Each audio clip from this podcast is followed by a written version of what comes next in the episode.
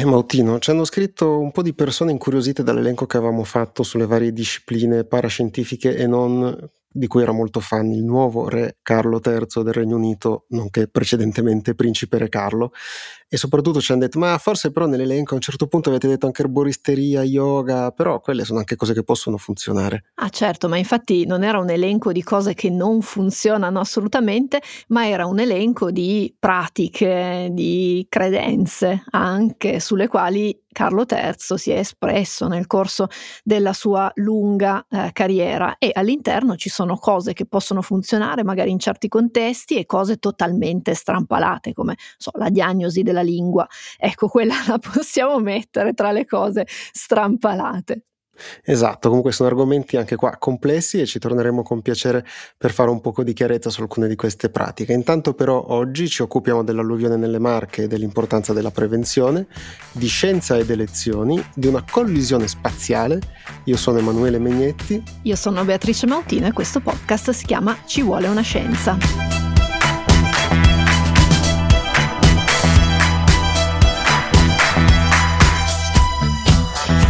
Allerta gialla, questo era il bollettino meteo emanato ieri dalla protezione civile. Invece si è scatenato il nubifragio più intenso degli ultimi dieci anni. Lo confermano. È acqua che ha distrutto e ucciso. È il violento nubifragio che si è abbattuto questa notte sulle Marche nelle Marche. Fiumi e torrenti esondati, ponti travolti, tanti in salvo sui tetti. La situazione Tra il 15 e il 16 settembre scorsi delle fortissime piogge nelle Marche hanno provocato un'alluvione molto grave, specialmente nelle zone della della provincia di Ancona, di Pesaro e di Urbino. Sono morte almeno 11 persone e da giorni si discute sulle eventuali responsabilità di chi avrebbe dovuto fornire per tempo l'allerta meteo oppure gestire i soccorsi e soprattutto fare prevenzione. Ovviamente di questi aspetti se ne occuperà la magistratura che ha già aperto almeno un paio di inchieste, ma ce ne sono molti altri su cui è importante soffermarsi, soprattutto in un podcast scientifico, perché ci possono aiutare a capire un po' di cose sul meteo e di riflesso anche sul clima e sul futuro che ci attende. I fatti nudi e crudi. In poche ore su quella parte delle Marche sono caduti tra i 350 e i 400 mm di pioggia, in un territorio dove annualmente si registrano in tutto precipitazioni tra i 600 e i 900 mm, quindi praticamente la metà di tutte le precipitazioni di un anno sono cadute in quelle ore lì. Quindi parliamo di una quantità di acqua enorme che è stata provocata da temporali molto intensi e molto localizzati e di conseguenza anche difficile da prevedere per i meteorologi. Già, se ne è parlato molto, cioè della qualità delle previsioni del tempo e del fatto che non fossero stati preannunciati questi eventi meteorologici. Possiamo dire che negli ultimi decenni la qualità delle previsioni atmosferiche in generale è migliorata molto, ce ne siamo accorti tutti, ce ne accorgiamo nel nostro quotidiano, soprattutto per quanto riguarda le previsioni per andamenti su ampie porzioni di territorio mentre invece la certezza assoluta su che tempo farà in aree più circoscritte è difficile da ottenere a intervalli di tempo molto ampi. Questo perché le variabili in gioco sono tantissime, i modelli per fare le previsioni sono basati su dati molto più raffinati rispetto a un tempo, ma anche alcune precipitazioni sono difficili da prevedere proprio per come sono fatte per le loro caratteristiche. Nel caso delle Marche, come hanno poi spiegato diversi meteorologi, nei giorni successivi si è sviluppato un temporale molto persistente che ha continuato a scaricare grandissime quantità d'acqua sempre sullo stesso punto di territorio, che è un effetto un poco anomalo rispetto al classico temporale, che è una tempesta con dei venti che quindi sposta velocemente anche le nubi che lo stanno causando. Questo tipo di perturbazione è stata definita proprio autorigenerante eh, perché crea una sorta di circolo vizioso grazie al quale l'aria molto umida dovuta alla stessa precipitazione e all'abbassamento di temperatura fa sì che si crea una specie di circolo vizioso per il quale è lo stesso temporale alimentare se stesso. Questo avviene in generale con i temporali, però dicevamo prima se un temporale si sposta questo effetto è ampiamente mitigato e l'energia dello stesso temporale si dissipa più rapidamente. In questo caso rimanendo così persistente su una porzione di territorio ha invece fatto fatto sì che la perturbazione continuasse a lungo alimentando se stessa. Diversi esperti, a cominciare dal meteorologo del CNR Giulio Betti, che fa un ottimo lavoro di divulgazione su Twitter, hanno segnalato come perturbazioni di questo tipo siano molto difficili da prevedere, proprio perché sono molto localizzate, come dicevi tu prima. Gli attuali sistemi, che sono migliorati nel tempo, non permettono ancora però di prevedere quale sia il punto di innesco di queste precipitazioni e nemmeno quale sviluppo potranno avere nel brevissimo tempo, perché parliamo di ore. Adesso stiamo parlando di previsioni, però le previsioni non sono l'unica cosa da fare per evitare un disastro, no? Quindi eh, ci sono molte altre azioni che si possono mettere in campo. Eh sì, anche su questo si sta discutendo e indagando nelle Marche, perché si è per esempio parlato molto dei ritardi nella realizzazione di alcune opere lungo il Misa, che è un fiume a carattere per lo più torrentizio, che è proprio esondato causando ingenti danni. Questo corso d'acqua è noto per avere piene impetuose nel caso proprio di forti piogge, per la sua natura torrentizia, come dicevo. E per questo c'erano, ci sono vari progetti per attenuare i rischi dovuti alla sua intemperanza, diciamo così, che prevedono la costruzione di alcune infrastrutture. Perché in casi come questo, e potremmo applicare lo stesso concetto a tantissime altre occasioni in cui abbiamo parlato di alluvioni, la prevenzione può davvero fare la differenza e prevenire significa anche pensarci prima e quindi costruire queste benedette infrastrutture che possono servire, per esempio, per ridurre la portata dei fiumi durante le piene, in modo da evitare che esondino dove può essere pericoloso per la popolazione. Non si sta impedendo quindi al fiume di gonfiarsi, questo è inevitabile, ma l'idea è di portare quell'acqua in eccesso da qualche altra parte così che non inondi una città o comunque aree che sono molto abitate. La tecnica più diffusa per farlo prevede la costruzione di un bacino di espansione. Potete immaginarvela come una grossa vasca dove va a finire ad accumularsi l'acqua quando un fiume è in piena. Questa viene fatta poi defluire in un secondo momento, di solito attraverso un'opera di scarico, che può essere attivata sia durante l'alluvione stesso, però facendo scorrere gradualmente l'acqua, facendola defluire pian piano e quindi riducendo comunque la piena del fiume, oppure se le condizioni lo consentono, trattenere tutta l'acqua in questo bacino che è stato creato e poi farla defluire dopo. Però questa vasca, questo bacino eh, deve essere costruito prima e ovviamente se ne possono anche costruire più di uno lungo il corso di un fiume, specialmente se il fiume è molto grande. Alcune opere di questo tipo esistono e sono utilizzate, hanno anche consentito di mettere in sicurezza parte del territorio in Italia. Tra i più grandi e magari conosciuti ci sono quelli lungo il Tevere che sono proprio a monte di Roma per evitare che alcune esondazioni del fiume possano interessare la città e poi sul Po ce ne sono diversi, uno soprattutto nella zona di Parma che era molto a rischio alluvioni. Altre attività riguardano la messa in sicurezza e la manutenzione degli argini, di cui si sente parlare molto anche in questo periodo, però fare prevenzione non esclude completamente che poi ci sia un'emergenza, perché le emergenze capitano e spesso superano tutte le varie barriere che, che si possono mettere. Però la prevenzione permette quantomeno di affrontarle meglio e in maniera più efficace. Parliamo di azioni che costano, costano anche molto e che soprattutto devono essere fatte in un momento di calma, quindi quando la percezione del rischio e soprattutto il senso di urgenza sono più bassi in tempo di pace, si direbbe in altri contesti. È anche vero che nel mondo in cui stiamo vivendo, con i cambiamenti climatici e gli effetti drammatici che vediamo di continuo, forse pensare solo alle emergenze è ancora meno sostenibile di come poteva esserlo un tempo è abbastanza inevitabile il collegamento tra le due cose, come purtroppo sono inevitabili le distorsioni del tipo, eh, ma non c'era la siccità fino all'altro giorno e adesso invece piove, oppure come, come capita spesso, no? Eh, ma faceva caldo fino a ieri, adesso fa freddo e quindi non c'è riscaldamento globale. Per cui, come sempre, proviamo a fare un po' di chiarezza su questo tema. Eh sì, è la prima cosa da ricordare, ve l'abbiamo anche ricordato in altre puntate di Ci vuole una scienza parlando di cambiamento climatico, è che c'è una differenza differenza fra meteo e clima. Il meteo è riferito a eventi appunto che si verificano in un periodo di tempo molto breve, invece il clima è spalmato su decine, magari di anni, sui decenni. È un po' la differenza che c'è fra essere di cattivo umore un giorno, quindi essere un po' arrabbiati, e però essere in generale le persone più mite al mondo di carattere. Posso dirti bella metafora? Certo. Bella metafora. Grazie. Non si può ricondurre automaticamente un singolo evento meteorologico come queste alluvioni al cambiamento climatico e qui la parola chiave però è automaticamente, cioè non significa che non ci sia un rapporto fra le due cose, ma questo deve essere indagato e per essere indagato richiede dei tempi che sono più lunghi, che sono quelli della scienza e che sono anche basati e informati su altri eventi meteorologici simili che iniziano a essere sempre più frequenti eh, sul nostro pianeta e sempre più ricondotti proprio agli effetti del cambiamento climatico. Studiarli significa capire come evolve il clima e quanto magari l'attività umana, quindi le emissioni di anidride carbonica di gas serra che produciamo, influiscono poi sull'andamento anche del meteo. E se n'era già discusso molto nelle ultime settimane, ancora prima eh, degli eventi nelle Marche, quando in Pakistan ci sono state alluvioni che hanno causato più di 1500 morti e danni a decine di milioni di persone, con stime che superano abbondantemente i 30 miliardi di euro senza contare tutti gli effetti indiretti con i quali in Pakistan si stanno ancora facendo i conti, quindi la difficoltà di portare cibo, alimenti, farmaci per assistere le popolazioni interessate da queste alluvioni. Proprio il Pakistan può essere un caso adatto, Mautino, per provare a capire e analizzare gli aspetti che entrano in gioco nel determinare questa correlazione meteo-clima di cui parlavamo poco fa. Sì, la disciplina di riferimento per capire queste cose si chiama Extreme Event Attribution, quindi attribuzione di eventi estremi. È una disciplina relativamente recente, parliamo di una ventina d'anni, precisamente dall'ondata di calore del 2003, di cui abbiamo anche parlato in una delle puntate precedenti.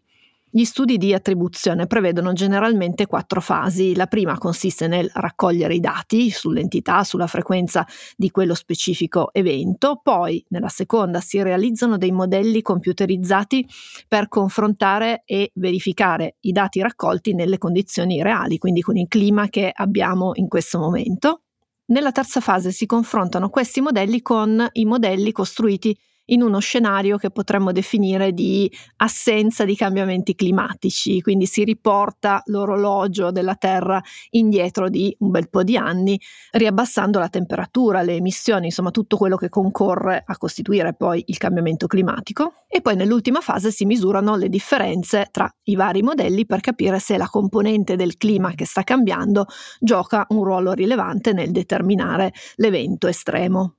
Nel caso del Pakistan, questi studi sono stati condotti dalla World Weather Attribution, quindi l'attribuzione mondiale del meteo, che è una collaborazione internazionale di scienziati guidata da ricercatori dell'Imperial College di Londra e del KNMI, che sarebbe l'Istituto Meteorologico Reale dei Paesi Bassi, e che coinvolge centri di ricerca sparsi un po' in tutto il mondo. Gli studi hanno permesso di capire che le inondazioni nel Pakistan si sono verificate come diretta conseguenza delle piogge monsoniche estreme che sono durate per tutta la stagione estiva e che sono state esacerbate da picchi più brevi di piogge molto intense, in particolare nel mese di agosto. Ecco, e come dicevamo anche prima, l'attribuzione è difficile proprio perché le variabili in gioco sono molte, tu ne stavi citando proprio una, cioè il Pakistan si trova ai margini della regione dei monsoni dove l'andamento delle precipitazioni è estremamente variabile di anno in anno perché ci sono diverse eh, dinamiche in atmosfera che interessano proprio il fenomeno monsonico. Tuttavia i modelli ci dicono che la piovosità massima registrata su 5 giorni è del 75% più intensa di quanto sarebbe stata se il clima non si fosse riscaldato di 1,2 gradi Celsius, che è la temper- l'aumento della temperatura globale che è stato calcolato ed è anche il dato più condiviso fra chi si occupa di clima. Se consideriamo però un periodo più ampio di questi 5 giorni, che quindi prevede momenti di picco di intensità e anche momenti più calmi, allora l'aumento dell'intensità è del 50% circa. Per il gruppo di ricerca eh, significa che la probabilità che si verifichino precipitazioni così intense in futuro è quindi molto più alta. E qui può essere utile citare uno degli autori dello studio, Friedrich Otto dell'Imperial College di Londra, che ha proprio detto, e citiamo testualmente, le nostre prove suggeriscono che il cambiamento climatico abbia svolto un ruolo importante nell'evento, sebbene la nostra analisi non ci permetta di quantificare quanto fosse grande questo ruolo. Quindi, mentre è difficile dare una cifra precisa al contributo del cambiamento climatico, le impronte digitali del riscaldamento globale sono evidenti. Se sono evidenti per il Pakistan, non lo sono ancora in maniera appunto così chiara per le Marche. Non è detto che non arrivino prove e studi anche per quello che è successo da noi.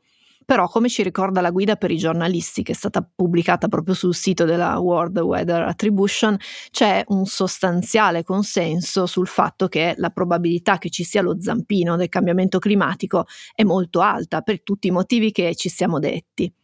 A questo però dobbiamo aggiungere un elemento che è stato molto rilevante per i danni subiti dal Pakistan, ma che vale anche per le nostre eh, vicende un evento estremo, ricorda la World Weather Attribution, diventa un disastro, quindi di nuovo giochiamo con, con le parole, eh, nel momento in cui coinvolge degli insediamenti umani, fa dei danni alle persone, alle case, alle infrastrutture e ovviamente è aggravato dalle condizioni locali, quindi da infrastrutture inadeguate, da sistemi di gestione fluviale obsoleti, come dicevi tu prima, oppure da instabilità politica ed economica, tutte cose che vanno a minare quella prevenzione che dovrebbe aiutarci a gestire al meglio le emergenze.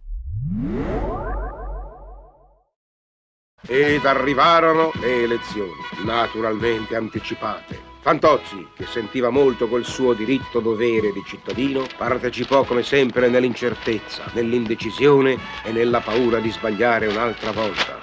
Si mise allora a leggere di tutto, dall'estrema destra all'estrema sinistra. Signore, le manca solo il commercio sardo. Mautino, non so se ti è giunta voce, ma il 25 settembre si vota alle politiche. Eh, mi è giunta voce, sì. E se ne è parlato anche riferito alla scienza, cioè cosa c'è di scientifico e come si approcciano alla scienza i partiti e nei loro programmi. Sono uscite diverse pagelle, diverse recensioni dei programmi dei partiti dove si raccontano quali sono i loro piani e i loro progetti però anche qui le, le, valutazioni sono spesso poi soggettive o legate anche alla testata che ha fatto quella review, mettiamola così, e magari ci sono dei voti che sono dei 3 oppure degli 8 sull'approccio al clima oppure sull'approccio agli OGM su tanti altri temi. Quindi è difficile un poco orientarsi e forse alla fine il modo più semplice per farlo è provare a chiedere direttamente ai partiti qual è il loro approccio, ben consapevoli che i programmi politici, soprattutto in Italia, lasciano spesso il tempo che trova, ci mettono dentro un po' di tutto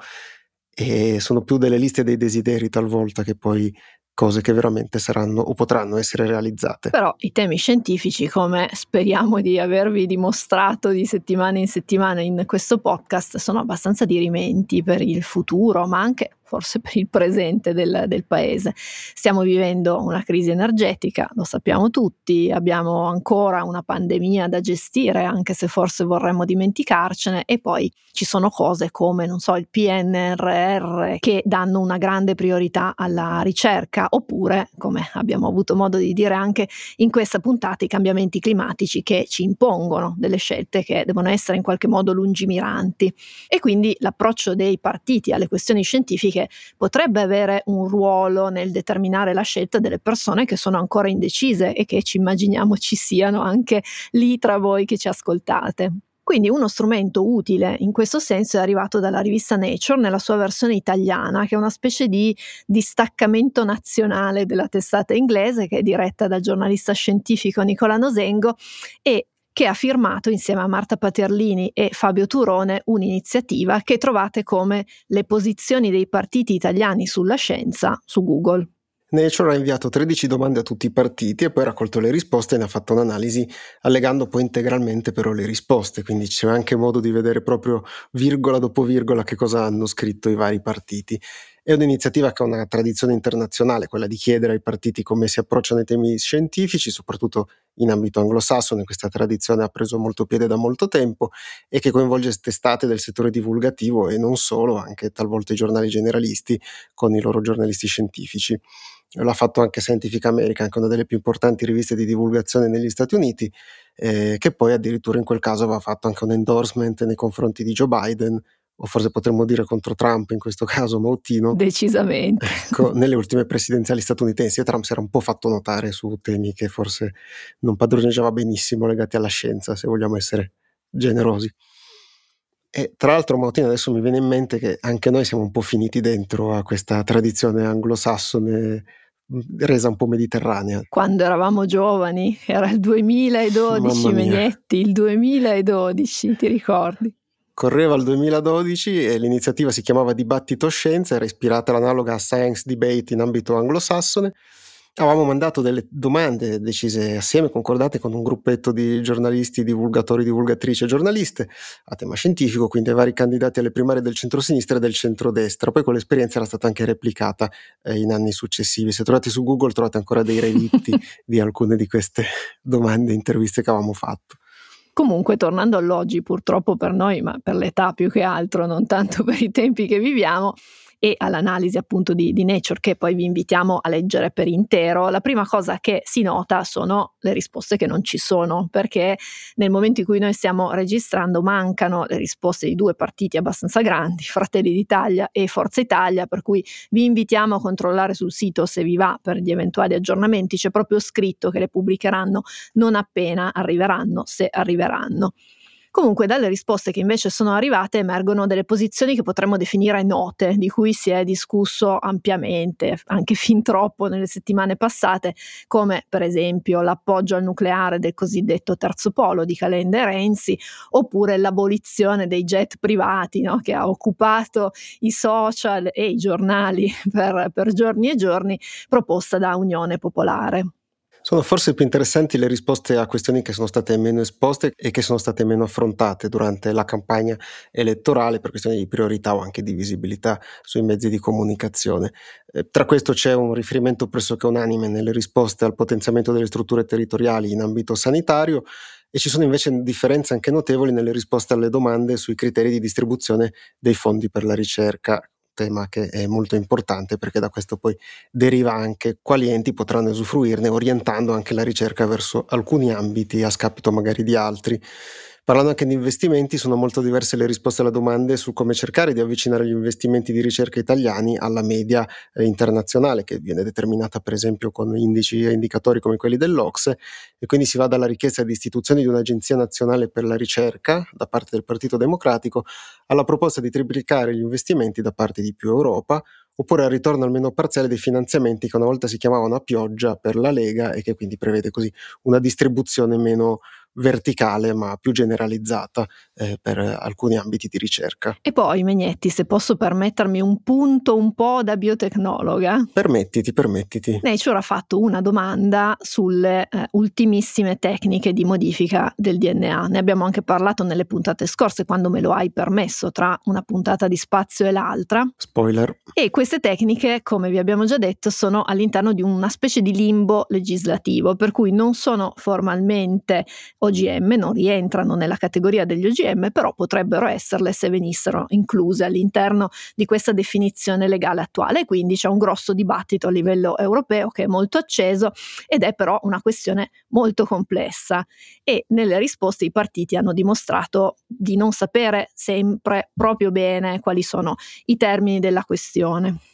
E quindi le risposte alla fine sono abbastanza interessanti perché a parte più Europa che è da sempre stata favorevole agli OGM nelle sue varie trasformazioni e, e gemmazioni a partire dal partito radicale oppure la new entry del terzo polo che non sappiamo come la pensasse perché sono nati in questa occasione, gli altri partiti si dividono tra chi ha evaso, possiamo dire così, un po' la domanda, come per esempio il Movimento 5 Stelle che parla di tecnologie digitali per l'agricoltura di precisione, che è un'altra cosa, oppure Unione Popolare che chiede di eliminare gli allevamenti intensivi, vietare il glifosato e altri fitofarmaci, e anche qui è un'altra cosa.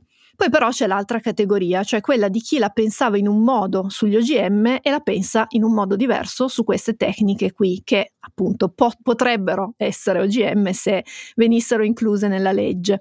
Il PD, per esempio, per la prima volta apre a queste tecniche e la Lega dà una definizione che potremmo dire curiosa, perché dice a differenza degli OGM, le tecniche di evoluzione assistita permettono di introdurre miglioramenti genetici specifici, mantenendo inalterate le caratteristiche caratteristiche peculiari di ogni varietà e sono compatibili con il nostro modello agricolo. Beh, che quindi è la definizione di OGM in realtà. Esatto. Le domande sono tante, come avrete intuito, e anche i temi poi sono elaborati. Alcuni partiti rispetto ad altri hanno dato risposte anche più estese e ampie, quindi vi invitiamo davvero a recuperare il pezzo di Nature Italia dove potete farvi un'idea se volete votare anche pensando un poco alla scienza, visto che questo podcast di questo si occupa. Se mantenete ulteriori indecisioni anche su altri temi, comunque vi consigliamo, oltre agli articoli del post che hanno raccontato le posizioni dei vari partiti, di andare sul sito indecis.it di Pagella Politica che ha fatto un buon lavoro di sintesi mettendo schematicamente le posizioni dei vari partiti e dando anche la possibilità proprio di confrontarli argomento per argomento. Ci troviamo ad affrontare la più spaventosa delle prove nella Bibbia quel giorno è chiamato Armageddon, cioè la fine di tutte le cose. Eppure, per la prima volta nella storia del nostro pianeta, il genere umano possiede i mezzi tecnologici per evitare la propria estinzione. Mautino, hai presente Armageddon? Sì, non l'ho visto, però ce l'ho presente. Come non l'hai No. E non l'ho visto. Eh. Non hai mai visto Armageddon? No. Queste robe di spazio, Ecco, lo sai, non mi ecco, piacciono. Va Dai. bene. Vabbè, come vi ricorderete tutte e tutti, tranne Mautino a questo punto, il clou ne- nel film Armageddon è deviare un asteroide prima che possa distruggere la Terra. Originale, tra l'altro, è una trama che proprio non si è mai vista. Beh, comunque, se tu fossi un dinosauro saresti favorevole a questa cosa. Comunque, ti stupirò con degli effetti speciali perché tra pochi giorni tenteremo la stessa cosa, però a 11 milioni di chilometri da qua, quindi in un ambiente abbastanza tranquillo. No, ma non mi dire, davvero? Ebbene sì, lo faremo con DART, che in inglese vuol dire dardo, ma in realtà l'abbreviazione di Double Asteroid Redirection, che è una sorta di test fatta appunto in una zona dello spazio a debita distanza da noi per verificare se sia possibile deviare in qualche modo gli asteroidi, che non è una cosa banale, perché a un certo punto, prima o poi, potrebbe davvero succedere che un asteroide entra in rotta di collisione con la Terra. Anche perché in generale, proprio ora, anche mentre state ascoltando questo podcast, è probabile che alcuni frammenti di rocce interplanetari abbiano colpito la Terra. Però non è il caso che adesso vi mettiate a guardare il cielo con una certa inquietudine. La maggior parte di questi impatti non ha conseguenze perché questi detriti si polverizzano e bruciano nell'atmosfera prima di arrivare al suolo, anche se ogni tanto qualcuno di questi detriti un pochino più grande, non so se ti ricordi Mautino del 2013, quello che era accaduto nella regione degli Urali, eh, causando un'onda d'urto pazzesca, aveva causato addirittura 1600 feriti. Sì, mi ricordo. Tra l'altro su questo tema non c'entra con, con la storia che stai raccontando, ma c'è un racconto bellissimo di Primo Levi che si chiama Protezione, racconta di questo mondo dove le piogge di meteoriti sono insomma così raccontate da tutti i giornali e le persone girano con un'armatura sempre per proteggersi da questi meteoriti, che però non cadono mai. E quindi ci sono anche tutte delle considerazioni anche sulla comunicazione. Vi invito a leggerlo così mentre ascoltate Megnetti che parla di spazio. E anche questa volta il consiglio di lettura, di buona lettura, l'abbiamo dato. Parlavamo all'inizio della puntata dell'importanza della prevenzione e tutto sommato questo vale anche per le cose che arrivano dallo spazio, come dicevo poco fa. In orbita intorno al Sole ci sono miliardi di asteroidi e tutti i loro frammenti. Da dove arrivano tutte queste pietre spaziali, chiamiamole così, beh, l'ipotesi è che siano ciò che è rimasto dal disco protoplanetario, cioè quel grande ammasso di polvere e gas in orbita intorno al Sole che miliardi di anni fa poi attraverso i vari processi di aggregazione portò anche alla formazione del sistema solare per come lo conosciamo oggi. Questi asteroidi sono quasi tutti nella cosiddetta fascia principale, potete immaginarvelo come un grande anello di detriti che gira intorno al Sole tra le orbite di Marte e Giove, quindi sono tutti a debita distanza. Però può succedere talvolta che qualche evento disturbi l'orbita di alcuni di questi asteroidi, portandoli ad avvicinarsi alla Terra, e sono proprio quelli gli asteroidi che dobbiamo tenere d'occhio, proprio perché se entrassero in una specifica orbita potrebbero poi anche andare a colpire la Terra. Nel tempo, grazie ai telescopi e poi a altri sistemi di tracciamento, ne abbiamo catalogati circa 10.000 con un diametro di almeno 140 metri, quindi già in grado di fare un bel danno se cadessero sulla Terra, e il momento identificato dagli esperti è un secolo. Però è comunque importante non farsi trovare impreparati perché A potrebbero essercene altri che non abbiamo ancora tracciato e B potrebbero anche cambiare le cose di quelli che già abbiamo messo in catalogo. Nella prima parte di questo podcast parlavamo di prevenzione, eh, che spesso non facciamo quando si tratta di emergenze o comunque di territorio. In questo caso la prevenzione direi che, che si fa, no? Quindi al di là de- delle battute che, che, possiamo anche fare e che insomma facciamo noi che ci prendiamo un po' in giro reciprocamente, questo potrebbe anche essere un modello, no? Per dire ma guardate che forse si possono prevenire cose anche improbabili, distanti, figuriamoci con quelle che invece sono probabili e vicine. Esatto, il famoso se ci avessi pensato prima, che di solito si ha dopo, si può fare un po' di prevenzione. Abbiamo le tecnologie quindi per beccare questi asteroidi, cioè per identificarli e capire se potrebbero farci del male, ma al momento non abbiamo strumenti per deviarli e quindi sperimentare eventuali tecnologie che si potrebbero utilizzare per far sì che si spostino e non raggiungano la Terra è molto importante alla fine per la sopravvivenza anche della nostra specie. E quindi parliamo di questa missione DART, che come dicevi significa dardo, e che cosa farà, cosa succederà? Allora, la missione è partita nel novembre del 2021, è costituita da una sonda che ha attraversato lo spazio interplanetario fino a raggiungere Didymos, che è un asteroide che ricorda un po' una trottola come forma e che ha un diametro massimo di 780 metri. Intorno a questo asteroide viaggia un asteroide più piccolo, 160 metri di diametro massimo, e che si chiama Dimorphos. Possiamo considerare il sistema un po' come il sistema Terra-Luna, fatte le dovute proporzioni. L'obiettivo di Dart è di dare fastidio a questo Dimorphos, che quindi è più piccolino, andarci a sbattere contro sostanzialmente, quindi una specie di missione suicida, e poi valutare quali sono gli effetti di questo impatto, cioè vedere se si riesce a modificare in modo significativo l'orbita di questo piccolo asteroide intorno all'asteroide più grande e di conseguenza quindi se questa modifica possa poi essere attuata su scale più grandi nel caso in cui dovesse riguardare degli asteroidi che minacciano la Terra. Posso fare una metafora proprio terra-terra? Vai. È un po' come quando a bocce si lancia la propria boccia per scalzare quella dell'avversario, quindi la si butta contro sperando di deviare la traiettoria, comunque di allontanare la boccia avversaria. Esatto, qui ovviamente i riferimenti sono un po' più complicati perché nello spazio alto, basso, destra, sinistra non esistono per come li possiamo concepire noi e le bocce stanno girando intorno fra di loro, però il concetto è quello, vedere se un urto può portare a una conseguenza tale da avere un effetto, in questo caso quello che vogliamo ottenere è che cambi l'orbita di questo asteroide. E qui si legge spesso, eh, mi colpisce sempre, sui giornali italiani viene usata spesso la definizione, anche magari per incuriosire chi sta leggendo o dovrebbe leggere gli articoli, e c'è anche dell'Italia sulla missione contro l'asteroide. Ma speriamo di no, perché va a distruggersi, per cui no. Però in realtà un pezzetto d'Italia, se vogliamo usare quel modo di dire, c'è, perché eh, a fare da testimone a questo impatto ci sarà l'Isha Cube, che è un piccolo satellite, un CubeSat, ne abbiamo parlato anche in altre puntate, sono quei satelliti un poco più piccolini, ma proprio più piccoli piccoli rispetto a quelli solitamente in orbita intorno alla Terra, è grande più o meno come una scatola da scarpe e ha il compito di osservare lo scontro fra la sonda e l'asteroide. Licia Cube è gestito dall'Agenzia Spaziale Italiana che ne ha anche finanziato lo sviluppo ed è stato poi realizzato da Argotech, che è un'azienda spaziale di Torino che è proprio specializzata nella produzione di questi microsatelliti per l'esplorazione dello spazio profondo. È importante che ci sia questo CubeSat e che faccia le sue osservazioni perché ci consentirà di capire meglio proprio come è avvenuto l'impatto, quindi anche di analizzare e di raccogliere dati su come ha reagito eh, Dimorphos nel momento in cui è stato colpito dalla sonda. È l'equivalente di quello che va a misurare la distanza tra le bocce. Ecco, sì, possiamo dire così, quello con il righellino esatto. che va lì o il esatto. cordino. Eh, in realtà osserverà più che altro degli effetti come per, esempio la, eh, come per esempio il getto di polvere che si solleverà dall'asteroide una volta che sarà stato colpito e altri parametri. Altre osservazioni saranno invece svolte dalla Terra per provare a capire e a calcolare di quanto e come si è deviata l'orbita del piccolo asteroide intorno all'asteroide più grande.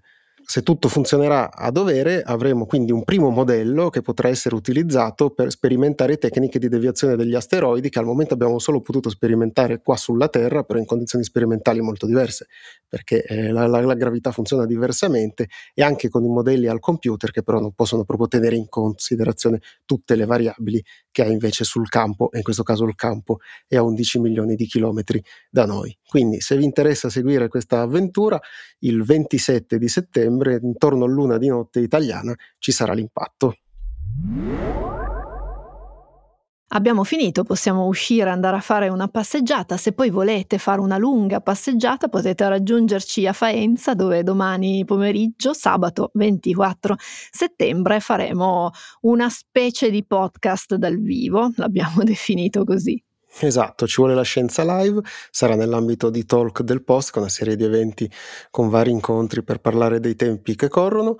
Saremo molto felici di vedervi lì e altrettanto di potervi ritrovare comunque all'ascolto venerdì prossimo. Questo podcast è prodotto soprattutto grazie al contributo delle abbonate e degli abbonati al Post, lo trovate su tutte le piattaforme e sull'app del Post, per scaricarla basta fare app.ilpost.it e finite automaticamente sui vostri store delle app per scaricarla e quindi ci sentiamo venerdì prossimo Mottino. Sì, e se volete scriverci potete farlo a ci vuole una scienza chiocciola ilpost.it. Ciao! Ciao!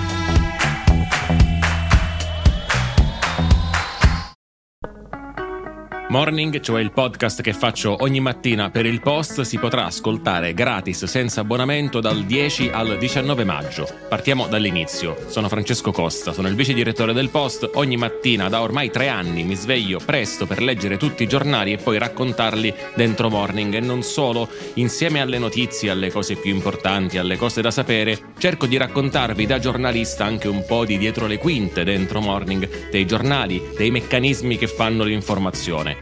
Morning è un podcast normalmente rivolto alle persone abbonate al post, ma appunto, siccome compie tre anni, per ascoltarlo dal 10 al 19 maggio basterà semplicemente scaricare l'app del post, che è gratis, registrarsi con un account gratuito anche quello e ascoltare Morning, Morning Weekend, anche l'archivio. Se volete, se siete curiosi, è una buona occasione per provare. Prometto che ascoltando Morning non vi mancheranno poi per tutta la giornata gli argomenti di discussione, prometto anche che non parlo sempre così veloce. A presto!